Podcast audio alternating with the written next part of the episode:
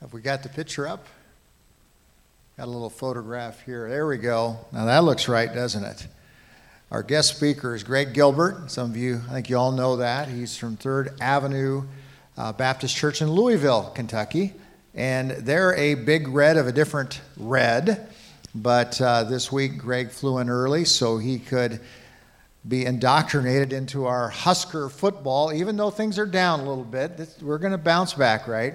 So it was kind of fun to get Greg there on the homeland. And he had the opportunity actually to do some lunch studies with the Husker athletes from the football, basketball, various sports, and then even also got to do a luncheon with some of the Husker coaches. So he got his experience there, and that's been fun.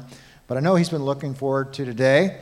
Uh, some of you know Greg from the Fellowship of Christian Athletes summer camp, and so you've got familiar over the past few years. So he has partnered us with us in ministry, so we're excited about that. But he is a pastor in Louisville, and uh, we're excited to have him. He's written books like What is the Gospel, his new book called Favor, and we're pleased to have him here with us today. So let's greet Pastor Greg Gilbert.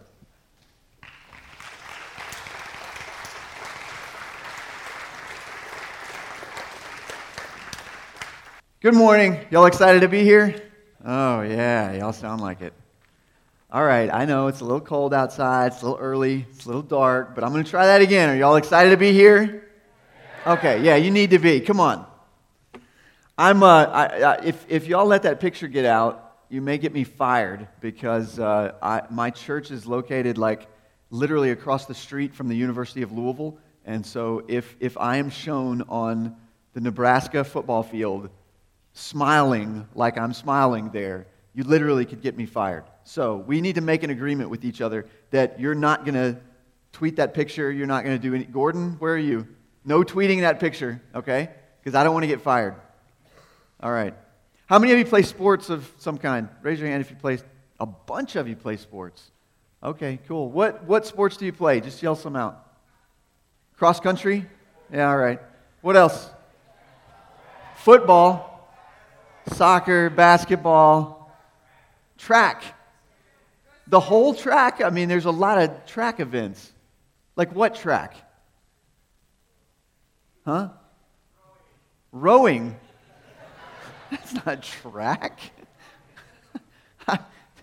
you ever try to row a boat on a track? That's not easy to do. So I played, I played, uh, I played a bunch of sports when I was in, when I was, well, let, let, me, let, me see who, let me see who else I'm talking to here. Raise your hand if you're in middle school. Any middle schoolers? What are y'all embarrassed about it? You're like all down here. Put your hands up if you're in middle school.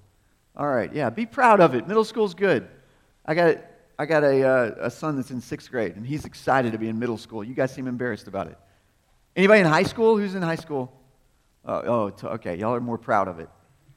All right, who's a senior? Raise your hand if you're a senior. Okay, put them down. Juniors sophomores, a bunch of sophomores, and freshmen. Yeah, so I got a son that's a freshman. He's 14. Y'all 14 years old, give or take? All right, 13, 14, 15, something like that. Uh, yeah, my son's a 14 year old. He plays basketball. Uh, he's a lot better at basketball than I ever was. I played four years of, of high school basketball at a town about the size of uh, about the size of this one. I think my town was about 1,500, 2,000 people, and uh, we we had a basketball team that was not very good. And, but I was on it from, from like the beginning to the end. And I was terrible at basketball. Like start to finish, I was terrible. In fact, my uh, junior year, my coach called me into his office and he sat me down and he said, Greg, uh, here's the deal. He said, We both, you and I both know that you are really bad at basketball. I said, Yeah, coach, I know. I know. And he said, he said, by, by all rights, I ought to cut you from the team because you're really bad at it and you're not going to get to play. He said, but he said, I've got a deal for you. He said, because I need you to stay on the team. And I said, Coach, why do you, why do you need me to stay on the team? And he said, well, because if we don't average your grade point average into our team GPA, we're going to be put on academic probation. And so I, so I need you to stay on the team. And here's, here's the deal I'm going to make with, me, with you. If you'll stick through this, through your junior year and your senior year, I'll let you be the, I'll let you be the captain of the team when you're in your senior year. And I said, okay, that sounds like a pretty good deal because I was trying to build my resume and I thought, well, being the captain of the basketball team is a pretty cool thing. So I did. I stuck it out for, for two years. The coach and I had this agreement that the only time uh, he would put me on the court, and really the only time I wanted to be on the court was if the game was just utterly out of hand, like 20 points or more on, on either side, and there were less than two minutes left on the clock. Then the coach would put me in the game. Well, this, this agreement eventually got out among all the fans in Linden, Texas. And so when those conditions were met, when we would hit that two minute mark and one of the teams was two minutes out, there would be this rumbling chant that would start throughout the gym that said, Put Greg in, put Greg in, put Greg in. It was great. Well, senior year rolls around, and I literally became the captain of the basketball team. So I would, you know, march out to center court, you know, and shake the other guy's hands. And, you know, I'm like this tall, and everybody else is that tall. And, you know, and, and, I would shake their hands. We would do all the, the preliminaries of the game, and then I would go sit on the bench for the entire game and never get out there. However, I lettered. Do you, do you guys have letter jackets at, at Nebraska Christian? Yeah, so I got a letter jacket. I'd actually gotten the letter jacket earlier for some like weird academic competition. So it was a weird colored jacket anyway. It wasn't the same jacket as all the, the uh, basketball jocks. But anyway, I had my, had my letter jacket. It said LK on it. And I thought, I'm, I'm going to get a patch that says uh, basketball team captain and have it, have it sewn onto my arm. So I went to the, went to the place that did the, uh, the basketball, the, the sports patches and everything. I said, I, wanna, I want a, uh, a patch that says uh, basketball team, you know, captain. And so I ordered it, paid for it and everything. And, and a couple weeks later, the patch shows up and it, it's on my jacket already. They had it sewn onto the jacket, and, and it said not basketball captain, but it actually said captain basketball. And so through, through my whole senior year, though I never played, they called me captain basketball, and that became my, my nickname through high school. So, uh, so, so I'm, just, I'm just telling you, I know I'm here in Nebraska, and I know I actually live in Louisville, Kentucky, which is like basketball capital of the world, but uh, I you're, you're not going to get a whole lot of sports stories out of me because I just don't, I just don't have that many. I, there is one, though, that I can tell you. It's my moment of glory in basketball. Like my, my whole basketball career, this is the pinnacle of, of the whole thing. And it didn't even happen in a game, it actually happened in a warm up, but I'm still proud of it. So I'm going to tell you the story. So, you know how a basketball team will come out, and uh, at the end of the, the, the warm ups and the drills and everything, you'll sort of line up around the, around the paint and a lot of teams will just shoot free throws for a few minutes, and they throw you the ball, and you shoot the free throw. And if you if you miss it, everybody on the team like claps once, right? So do that. Let's just do it with me, right? You shoot the ball, bounces off the, the rim like it did every time for me, and everybody goes like this. That's right. If you make it, though, everybody does what? Yeah, that's right. Two claps. So so you swish it, and everybody goes. That's right.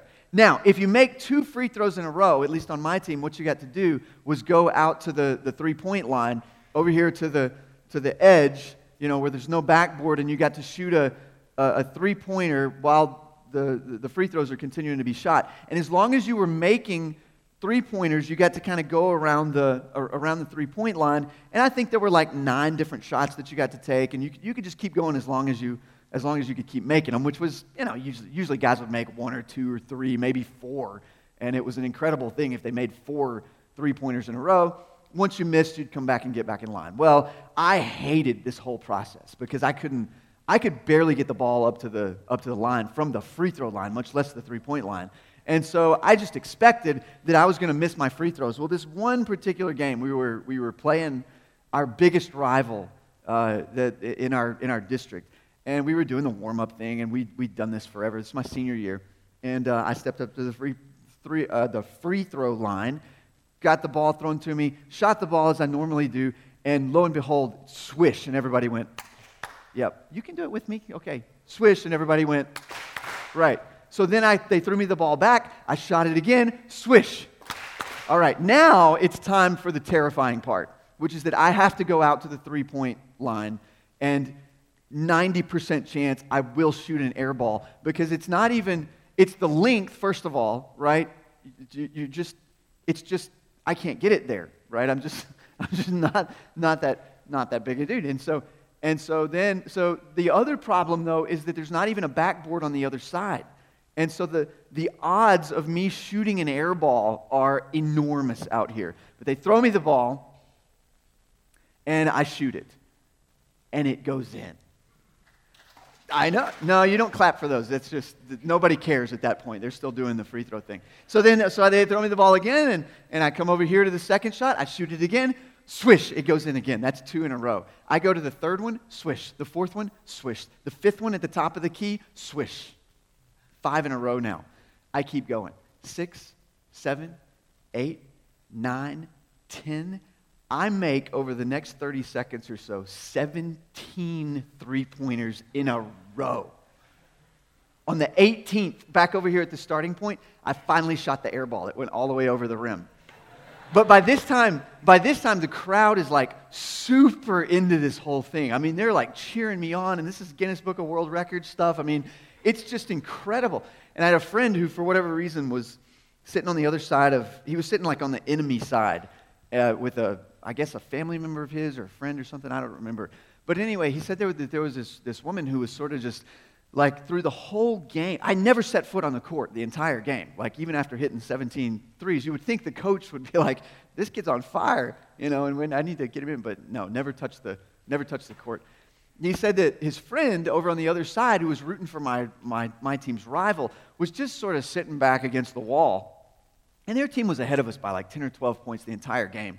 But she just had the worst attitude. And she's like, yeah, well, it doesn't matter. We can be 10, 12, 14 points ahead. It doesn't matter. We're going to get beat. And finally, my friend looked at her and was like, what are you, what is your problem? You're, you're like 10, 12, 14 points ahead the entire game. Why are you so down on your own team? And she said, well, it doesn't matter how far ahead we get. When the coach gets ready, he's just going to put that little number 24 in and he's going to shoot our eyes out. I never, ever touched the court the entire game because it, it never quite got out of hand. I think they beat us by 18, which didn't meet the requirements, and I never, never got into the game.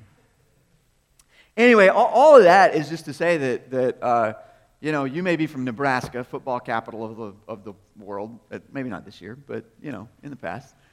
And I may be from Louisville, Kentucky, basketball capital of the world, but you're not going to get a whole lot from me about sports.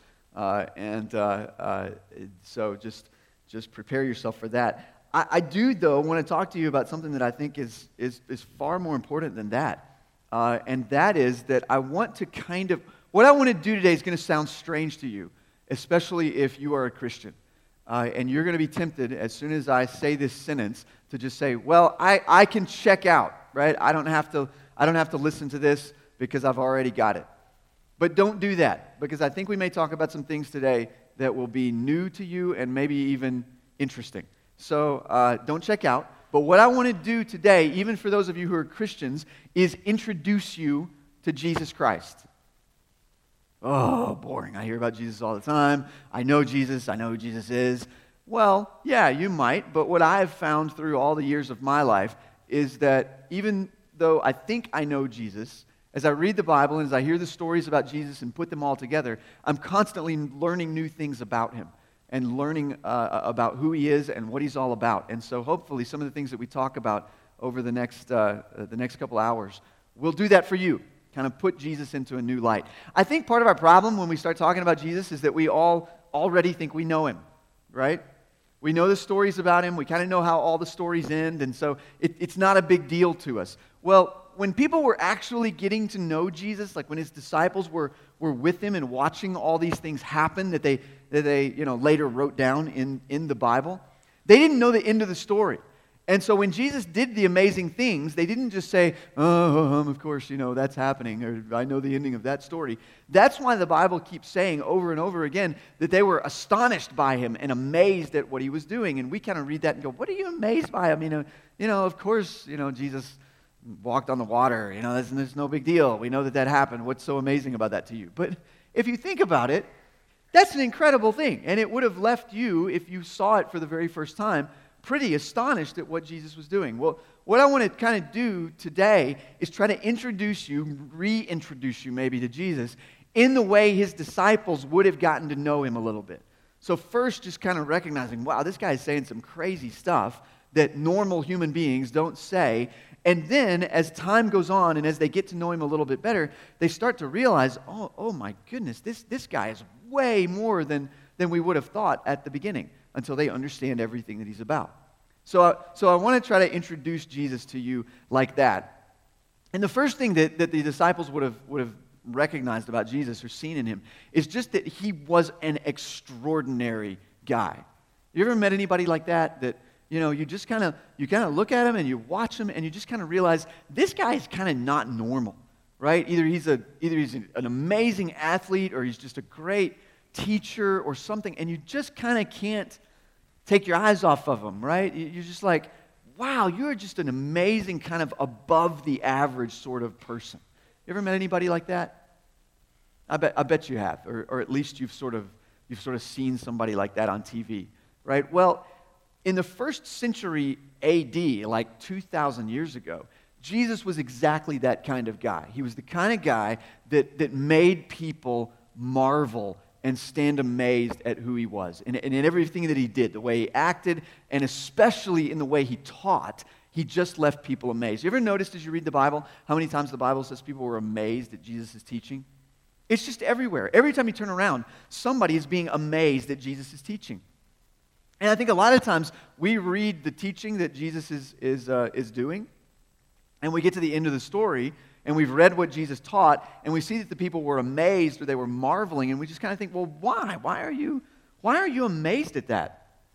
It's just not that, to us, amazing. Well, part of that, I think, is that, that we don't actually understand deeply enough what Jesus is doing in some of his teaching to get why they're amazed because they would have understood categories from the Old Testament that we just don't understand. They would have understood things about, about God and about their own history that we just don't understand. And so until we kind of install some of that history and some of that programming in our own understanding, we don't really think Jesus' teaching is amazing. But it was, and it, it was to them because Jesus was constantly sort of doing these, these things with his teaching that turned presuppositions and turned preconceived notions up on their head and left the people astonished. You ever read about, about Jesus' fights with the Pharisees? He, he would constantly get into these, into these fights with the Pharisees because they would come to him and try to trap him and get him in trouble because, because they sort of wanted Jesus to get off the scene and, and, and he would engage in these kind of intellectual battles with them. And over and over again, he would beat them in these battles. They would try to trap him, they would give him a riddle that they didn't know the answer to, and Jesus would come up with the answer to it, and all the people who were standing around would just be amazed at, at what he was saying. It was an incredible thing that he did over and over again. Let me, let me give you one example of, of, uh, of what that is. We're not going to turn there in the Bible, but I'm going to tell you the story about it. There was this one particular time when, uh, when uh, uh, the Pharisees came to Jesus, and they already didn't like him. They'd already decided that he was a threat. We want this guy off the scene. And so they said, All right, we've got a plan. We've got a plan to, to nail Jesus to the wall here. And the result of it is either going to be that he's going to make the crowds angry so that they abandon him and he's not going to be a threat anymore. Or even better, we're going to get him arrested by the Romans. That was their, that was their plan, and they thought there's really no way for Jesus to, to get out of this thing. And so they come to Jesus and, and they, they, they, they sort of walk up to him, you know, all snake like, and they say, they say, Jesus, we, we know that you are a teacher that is sent from God, and we know that you say true things. And we know that, that you're the kind of person who doesn't doesn't care what other people think about you. And so we know that you're going to give straight answers to any question that we, that we ask you.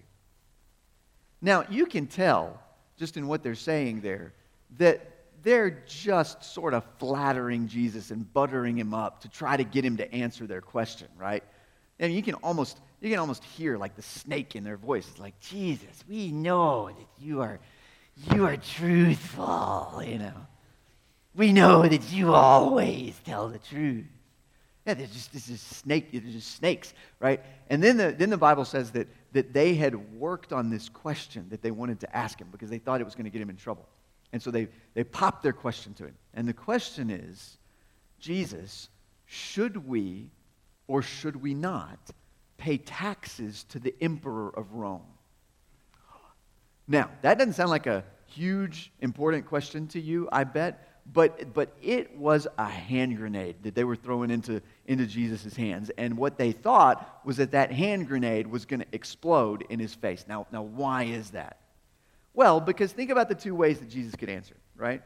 On the one hand, he could say, Yeah, of course, you should pay your taxes to Caesar. The problem was that the Pharisees had already been sort of secretly, quietly teaching the people that it was wrong to pay taxes to the emperor of Rome. And so the people, all the crowds that were around, were already convinced by the Pharisees themselves that it was sort of blasphemous against God to pay any taxes to Caesar in Rome. So if Jesus answered that question by saying, Yeah, of course you should pay your taxes, all the people were going to turn against him, he thought. They thought. And, and all of a sudden, Jesus' influence was going to be over. They were going to decide that this guy wasn't, wasn't worth it, and they were, going to, they were going to go away, and that would be the end of Jesus.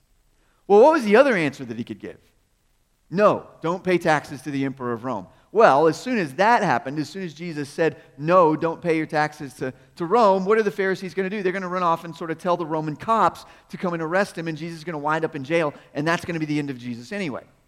So they thought they had him trapped, right? They thought that, that there are only two ways Jesus can answer yes or no. If he answers this way, the crowds are going to hate him. And if he answers this way, the crowds are going to, the, the cops are going to come arrest him and throw him in jail. Either way, we're going to be rid of Jesus. So they popped this question to him Jesus, should we pay taxes to, to Caesar or not? And you could see him like rubbing their hands. You know, we got him. We got him. This is going to be it. We've already buttered him up. He can't avoid the question because we flattered him, and now, you know, we're going to nail him with the question. So Jesus, Jesus, first of all, calls them hypocrites because he knows that you know, they've already been teaching the crowds not to pay their taxes to, to Caesar, and he knows that he knows exactly what they're trying to do to him. And so he looks at the crowd and he says, he says, somebody give me a, give me a coin. What he was asking for was a little coin that was about the size of our, of our quarter. Now, it was worth more, but it was about the size of a quarter. So uh, you can just imagine, like, if this was a movie, the whole thing would have gone in slow motion at this point, and somebody in the crowd would have, would have pulled a coin out of his pocket and gone, ching, you know, goes slow motion. Jesus catches it, you know, he's got a quarter. He holds it up to the crowd and he says, he says, all right, whose image is on this coin? It's an easy question. It's not like nobody, it's like, you know, if I were to ask you, whose image is on a quarter? You could all answer, oh, some of you don't know. It's, it's George Washington, right? That's whose image is on the coin. George Washington, first president of the United States. Well, this little coin that Jesus asked for from the crowd had an image on it in exactly the same way. Looked, probably looked a lot like the, the one on George Washington. It's just a stamp with the image of the emperor. Tiberius Caesar. That's whose image was on the coin. So the crowd answers, obviously, the image on the coin is Caesar's image. And Jesus says, That's right. And he flicks the coin back to the guy and he says, Therefore, give to Caesar that which is Caesar's, and to God's that which is God's. And then the very last line in the story in the Bible is the crowds marveled and went away amazed. Now, you, you don't look that amazed about that teaching right now. I mean, what's so amazing about that, right? You get the image of the image of Caesar on it, big deal. Pay, pay what belongs to, to Caesar, right? It's got his image on it, it belongs to him. Pay what belongs to, to Caesar. It's an easy thing, right? It was not that big of a, a deal, it seems like. So why, why does the crowd go away marveling and amazed? Is it just because they've never thought about that before? Or is it because they're not as smart as us and it takes a lot more to make us be amazed or i mean what's going on why is that such a big deal well it's not it's not that you know the fact that the coin's got caesar's image on it and therefore you give that to caesar because he clearly owns it that's that's not where the amazing thing is the amazing part of what jesus is talking about there's in the second part give to god what is god's now what's what's amazing about that well it's because every single person in the crowd would have recognized exactly what Jesus was doing. What Jesus was doing is saying, look, this coin has Caesar's picture on it. It's stamped with his image. And what that means is that that coin, because it has Caesar's image on it, belongs to Caesar. It was made with his silver. It was made in his mints. It was made in, you know, by his people. And therefore, you shouldn't have any problem when Caesar wants to have those coins back. You shouldn't have any problem giving those coins back to Caesar at the tax rate that he wants. It belongs to him because it's got his image on it. But then, of course, when Jesus says that second part of his sentence, and give to God what is God's, the question becomes okay, well, if the coin belongs to Caesar because it has Caesar's image on it, what belongs to God because it has God's image on it. And everybody in the crowd would have realized, oh my goodness. What Jesus is saying there is that I may need to give a coin back to Caesar because it has God's image on it, but what has God's image on it? I do, all of me. They would have been thinking back to Genesis chapter 1, where God said, uh, let us make man and woman in our own image and in our likeness. And so what Jesus is saying is, is look, that coin has Caesar's image on it, and therefore it belongs to him, and therefore you owe it to him. But guess what has God's image on it? You do. Everything about you as a human being is stamped with God's image, and therefore you belong to God in every fiber of your being. That's what made the people marvel. That's what made the people kind of stand back and go, oh my goodness. You know, not only has, has Jesus like just answered this crazy question from the Pharisees, but he's also turned the whole thing around to make this spiritual point that we as human beings all belong to Jesus. And so they marveled and they were amazed. Just over and over again, this kind of thing happened where Jesus would, would sort of answer the Pharisees' question, but then he would turn it to make a spiritual point that would be, that would be important for the entire crowd to take in. His teaching over and over again did that. But, but it wasn't just the teaching. It's not just that he was making good points, right? I mean, I can, I can stand up here and occasionally make a good point in preaching and teaching, right? I can, I can say something that kind of makes you go, oh, that's pretty interesting. And Jesus was doing that sort of thing all the time. But what set Jesus apart from any other teacher in, in, in, the world is that Jesus was not just teaching about God, who was sort of, you know, separate from him. Jesus was actually making claims about himself that no other human being would make. So, for example, right, I can stand up here and I can make good points about the Bible, and I could, I could teach about the Bible and tell you some things, and and, you know, hopefully some of the things that I say to you over the next couple hours will be, will be interesting, and you'll say, oh, yeah, that's a good point. You know, maybe you'll even go away from this saying, eh, that, guy's a, that guy's a pretty good teacher. I enjoyed, I enjoyed listening to some of those, some of those stories that, that he was telling. But, but what if I stood up here and started saying, listen, I'm going to tell you some things about the Bible. And I'm going to tell you some stories about the Bible, but what I want you to understand, listen to me, I, this is Greg teaching you right now. What I want you to understand is that everything the Old Testament of your Bible says, everything it says is actually about me. It's about me. When the Old Testament talks about a coming king, when the Old Testament talks about a Messiah, when the Old Testament talks about somebody who's going who's going to come and save his people from their sins, that's talking about me. I'm the great king. I'm the king of humanity. I'm the king of the universe. All authority in heaven and on earth has been given to me. What are you going to say to that? You're insane. You're absolutely nuts if you're going to stand up there and make claims like that. And yet you read the Bible, and that's exactly what Jesus was doing. He would make these good points about the Bible, but then he would turn around and, and he, would say, he would say stuff like, I and the Father are one. Or if you've seen the Father, you have seen me. Or he would take the, the names of God, right? Like, I mean, what if I what if I stood up here and I said something like, Do you know what my name is? You know who I am? I am Yahweh. I mean, your jaws ought to drop and, and you ought to be running me out of here like with whips, right? You, you ought to be wanting to, to, to say, this is, a, this is a blasphemer. This is somebody who's claiming to be God. It would just be insane. And yet, this is the kind of thing that Jesus did all the time. He kept making these claims about himself. And the thing is, the, the early Christians decided that he, not that he was crazy, but that he was actually right in making those claims. Let me show you one place. If you've got a Bible, turn to Matthew chapter 1. I want to show you this, this one particular place where we see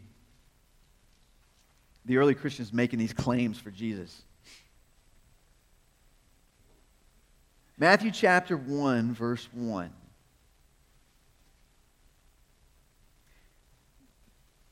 Here's how, here's how this guy Matthew starts his book about Jesus. He says, he says there at the very beginning of it, Matthew 1, y'all are still flipping, I'll wait on you a second.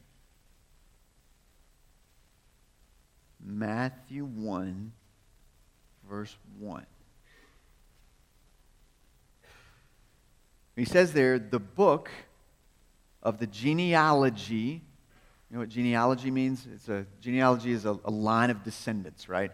This guy had this son, had this son, had this son, had this son, had, had this son. That's a, that's a genealogy. Or sometimes they'll go backwards, right? This guy had this father, had this father, had this father, had this father. So it can go either direction, but it's called a, it's called a genealogy. And Matthew starts his book about Jesus by saying, the book of the genealogy of Jesus Christ, the son of David, the son of Abraham.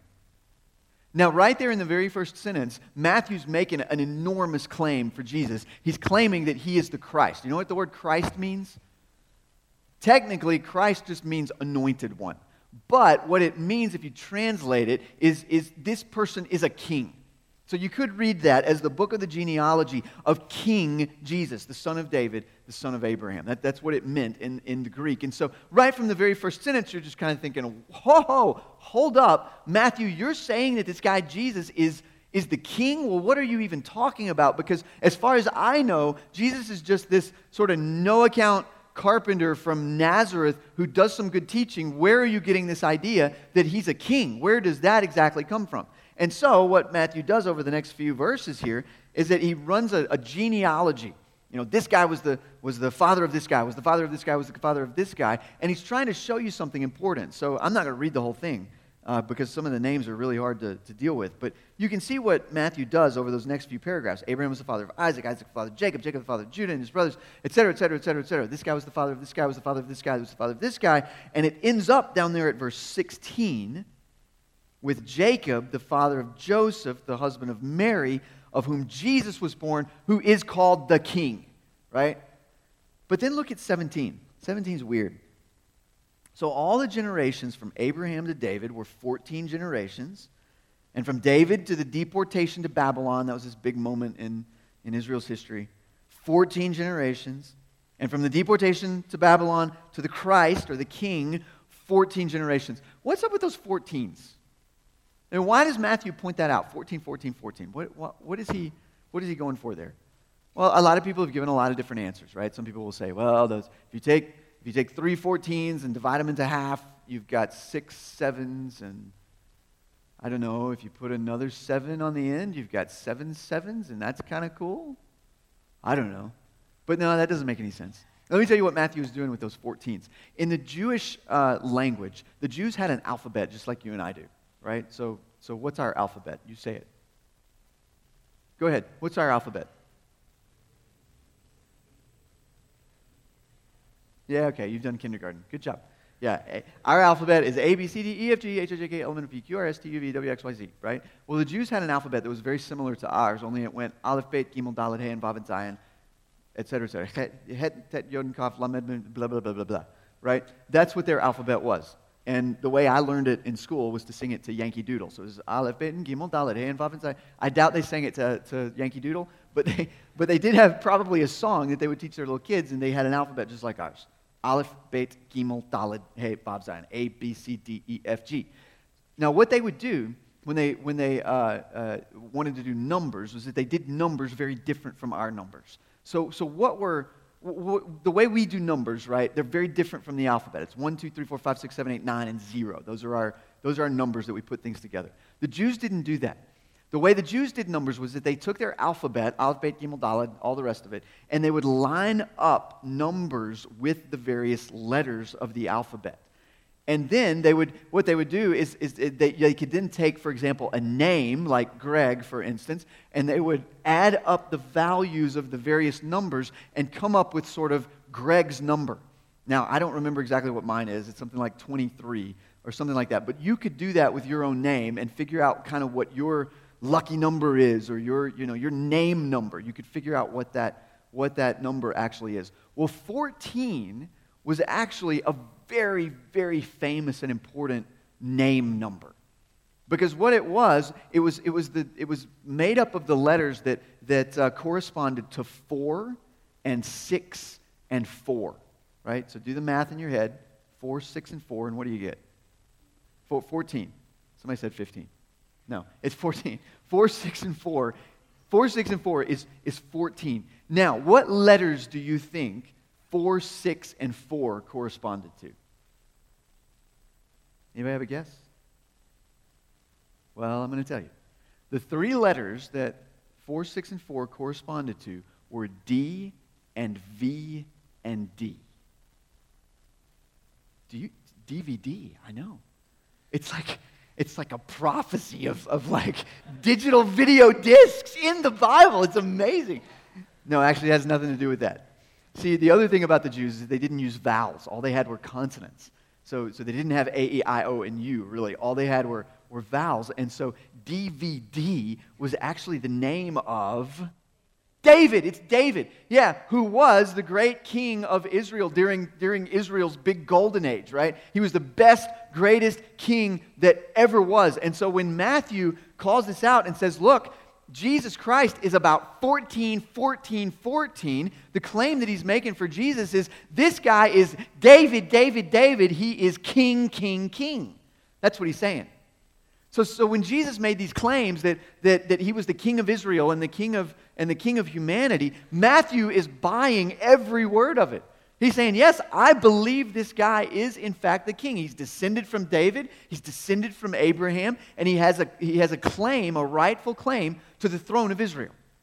Now, the reason that's so important is because the throne of Israel had actually been empty, it had been vacant for like 600 years by the time, by the time Jesus explodes onto the scene. And the kingship, the throne of David, was a very big deal to the people of Israel. I, it's not that big a deal to us right? Because here in America, we don't have kings, we have, we have a president, we have Congress, know, we have governors of our states, but we, we don't do kingship. That's like one of the main things that we did when we became, when we became a nation, is we just don't have kings. Now, England's got, got kings and queens, right? But, but we don't. But for Israel, the fact that they had a kingship that had been established by God and that that kingship had been empty now for 600 years was a huge deal to them. And the way that that throne became empty was a huge embarrassment to the Israelites. Because essentially what had happened is that, that at the very beginning, in, the days of, say, King David, the great king, you had had one king in, in Jerusalem who ruled over the entire nation. Well, eventually, there was a civil war, and the nation split so that you had two kings that were kind of warring it out to figure out which one of them was going to be on the throne. Uh, but then the big guys started to come in. There was this empire called Assyria that had massive armies, and it came in and eventually destroyed one of those, one of those kingships, carried the people off into exile. And then a little bit later, about 100 years later, the king of Babylon, which was another enormous empire, came in and captured the king of, of Israel. And eventually just did some horrible things to him and carried him off into captivity too. And everybody thought that the line of David was just dead. They just thought there's, there's nobody who's ever going to be sitting on the throne of David again. The, the line of David is dead. And the question was look, God promised that there was always going to be a king on the throne of Israel. So, so how can the throne be empty now? How can there be no king in Israel? So it's a huge deal when Jesus explodes onto the scene and basically begins to say, I am the king. I have a rightful claim to the throne. I'm the king. So, so there's this one, one time, about a week before he's, he's put on the cross, that, that Jesus actually rides into Jerusalem on a, on a donkey. Now, you may not think that's a very big deal, but the kings of Israel would always ride on donkeys. And in fact, a donkey was an expensive animal that, that just spoke of kingship and royalty. And so David would ride around Israel on a donkey to do to, to rule the, the nation. So when Jesus gets on a donkey and starts to ride into Jerusalem, it's an enormous claim saying, I am in the place where David once reigned. David's crown is mine. David's throne is mine. And so, and so he rides into the city, and all the people come out, and they're, they're waving palm branches to him, which is a, another big royal thing, and they're throwing their cloaks down, taking their, their coats off, so, so to speak, and putting them down in front of this donkey. And the donkey's walking over the cloaks, and they're proclaiming Jesus to be, to be the king, and it's a huge deal because for the first time in 600 years, the throne of Israel is not empty anymore. So Jesus is making this enormous claim to be the king of Israel. Now, now the, here's the interesting thing about it, though. Here's the interesting thing about it. If that's all that Jesus had claimed, it, it, wouldn't be that big a deal, right? Because eventually Jesus just, because, partly because he's claiming to be the king of Israel, he's put on a cross and he's executed by the emperor of Rome, and that's, that's just kind of the end of it. So if that's all Jesus claimed and did, really not a big deal. Just a kind of footnote in history. Let's just move on to, to the next big thing, and, and we're done with this Jesus guy. But here's the thing about it. Back in the Old Testament, when God had promised that I'm going to send you a king, he said some crazy things about that king.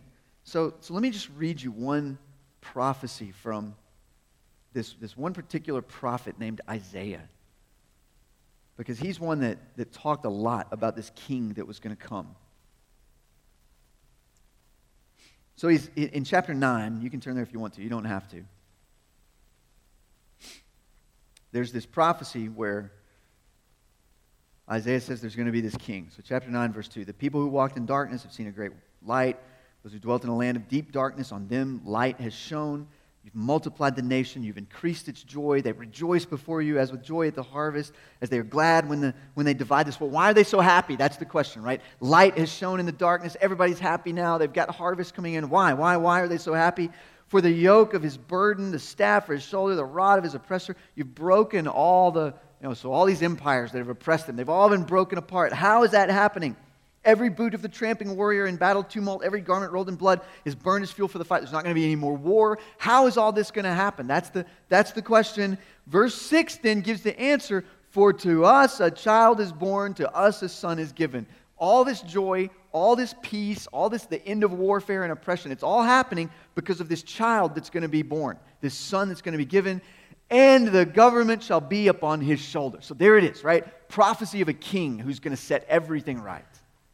Now you read that for the first time and you think, okay, well that, I mean, okay, that's fine. That's a, that's a king, right? I mean, the king is going to come. They're really hopeful about him. He's going to bring a lot of joy. It's going to be, you know, the, the return of the king, right? This is great. There's going to be a great king. He's going to put an end to the warfare.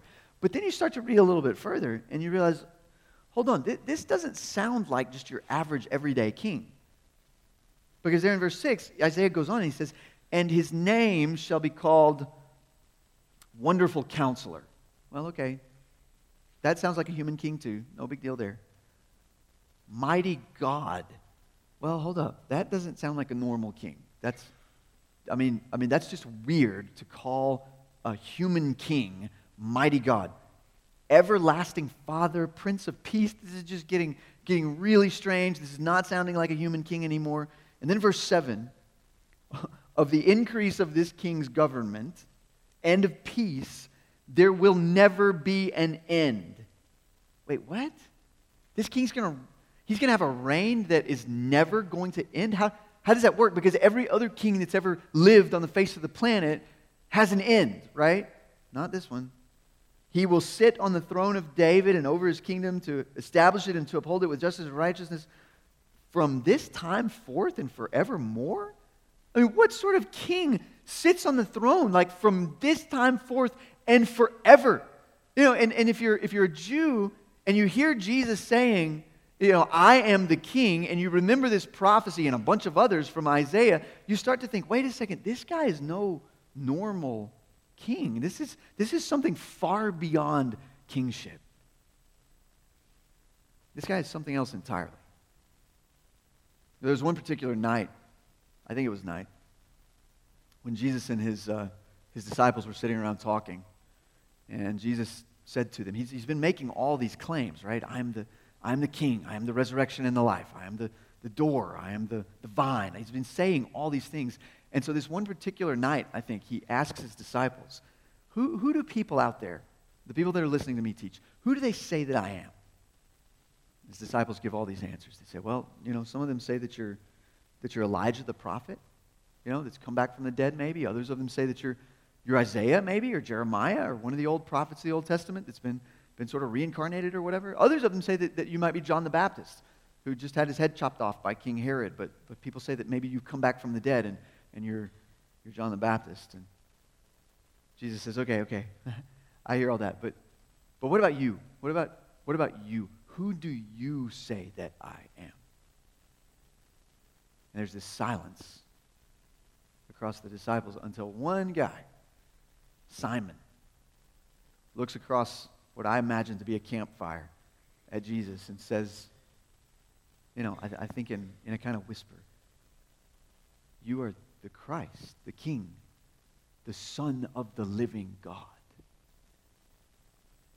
See, I, I think at that moment, all of this stuff that we've been talking about is coming together for Peter and he finally gets it, right? He's thinking, Jesus is claiming to be the king, and I believe that he's the king. But the king that Isaiah describes is mighty God, and of his in, the increase of his government and of his throne, there will not be any end, and he's going to reign forevermore. This guy's got to be more than a human king. Oh my goodness, this guy is not only the king, this guy is God. See, I think at that moment, Peter got it, and I think it blew his mind. Now, now, what else would have led him to think that? What would have led him to think th- this guy's not just a normal guy. This guy's not even just a normal king. This is God. What would have led him to think that?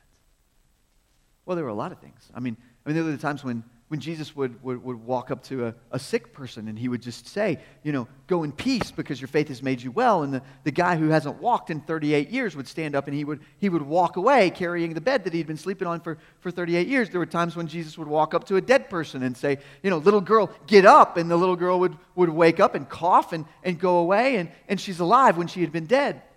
You know, there was a time when he walked up to, to the tomb of one of his friends, Lazarus, who had died of a sickness and he had him roll the stone away. And the guy was so dead, in fact, that the tomb stank because of the de- decomposition that was happening of the guy's body. And Jesus calls out to the man, Lazarus, come out. And the dead man comes out of the, the tomb. There were just these things that Jesus did that were mind blowing. I mean, there were even times when Jesus would command creation itself, and creation itself would obey him. One of those times was not too long, actually, before Peter said, You are the Christ, the Son of the living God. And what was going on is that the, the disciples were, were about to, and Jesus together, they were, they were going to cross this, uh, uh, this big lake, actually, that they called the Sea of Galilee. The thing about the Sea of Galilee is that it's 700 feet below sea level. So it's, it's very low down into the ground, but it's surrounded by this ridge of mountains all around it that have ravines that come down into the water. And so, what would happen is that winds would blow through those ravines in the mountains and whip up storms on the water. And so, you'd get these basically hurricanes on the water that could come up without, without notice, right? The winds would start blowing, the water would kick up, and you'd have, you'd have a hurricane on the water just, just that fast. Well, Jesus and his disciples were out on a boat in the middle of this lake, and one of these hurricanes whips up uh, around them. And so, so the disciples are scared out of their minds, right? The winds are blowing the ship and the, the waves are crashing against the ship and it's getting tossed this way and that way. And they're terrified that the boat is going to capsize and that they're all going to die and nobody's ever going to hear from them again. So, what they do is that, that, they decide to go to the back of the boat where Jesus, in the middle of this hurricane, is sleeping. He's taking a nap because he's tired from all the work of ministry and healing and all the rest that he's been doing. And so they, they run to the back of the boat and they, they shake Jesus awake and they're like, Teacher, we're going to die. You need to save us. Now, I don't know what they expected Jesus to do, right? I mean, what is, what is he supposed to do?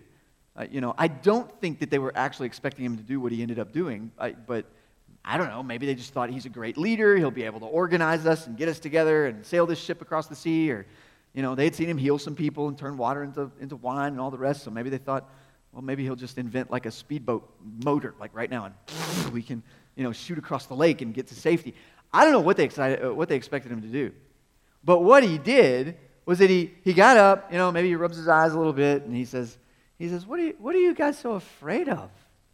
What are you, what are you so afraid of? And you, I mean, you got to imagine a guy like Peter, for instance, at that point, who was this firebrand. You know, he's the one that always spoke, sometimes right, sometimes wrong. You got to imagine him thinking, What are we afraid of? I mean, we're about to die. That's what we're afraid of. Can you just do something, please?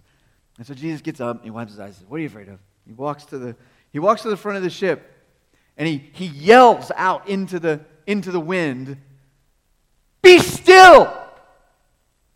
And in an instant, the storm stops. And the water goes flat, and the sun comes out. And the birds start chirping. And the disciples stand around going, Oh my goodness. Who is this guy that the wind and the waves even obey what he says? Anybody ever been in a hurricane? No, you guys live in Nebraska. You don't have hurricanes. We don't have them in Kentucky either. But have you ever been, you ever been anywhere near a, a hurricane? You have tornadoes here? in Nebraska? Yeah, you got crazy tornadoes. We do too. You ever tried to yell at a tornado? How, how well does that work? I mean, you go out to the tornado, you know, you stop it. It doesn't work. I heard stories. Remember Hurricane Hurricane Harvey that just hit Florida? I have some family that live in Florida, and there were there were stories that came out of Florida of people going out to the to the beach with this hur- massive hurricane coming in and trying to shoot it with guns you know. as, as if that's going to do anything. And they actually had to put out these warnings that said, no, don't do that. You don't understand. Because the winds in a hurricane are actually circular, right? They're doing this. And so if you shoot a bullet into those winds, what happens is the bullet goes into the wind, curls back around, and sh- the hurricane shoots back at you. So don't shoot the hurricane. Because A, the hurricane shoots back. and B, it's not going to do anything anyway. You can't stop a hurricane by shooting at it, much less can you stop a hurricane by yelling at it, right? And yet, that's exactly what this guy Jesus does. He stands up in front of this hurricane and says, Be still! And the hurricane obeys, it stops. And all the people on the boat are thinking, Who is this guy that, that the wind and the waves obey him? There was another time, like just a little bit later in Jesus' ministry. This is still all before Peter gets it and says, You're the Christ, the Son of God. There's another time where they're out on the same boat in the middle of the same lake, and another storm whips up in exactly the same way. Only this time, the big difference is that disciples are alone, and Jesus is not with them. See, he had sent them ahead, and you know they probably thought he was going to like you know walk around the lake. It wasn't that big actually. In, in a day or two, you could walk around the edge of it and meet them on the other side, or maybe they thought he was going to hire another boat to get them across. He, anyway, he was going to spend some time praying before he went out. So the storm whips up, and you know they've seen Jesus calm the storm once already, and so they're thinking, "Wow, you know we could we could handle this if only Jesus were here. Only he's not, and it's just us." And you got to wonder if any of them tried it, like, "Stop it!" You know, it doesn't work.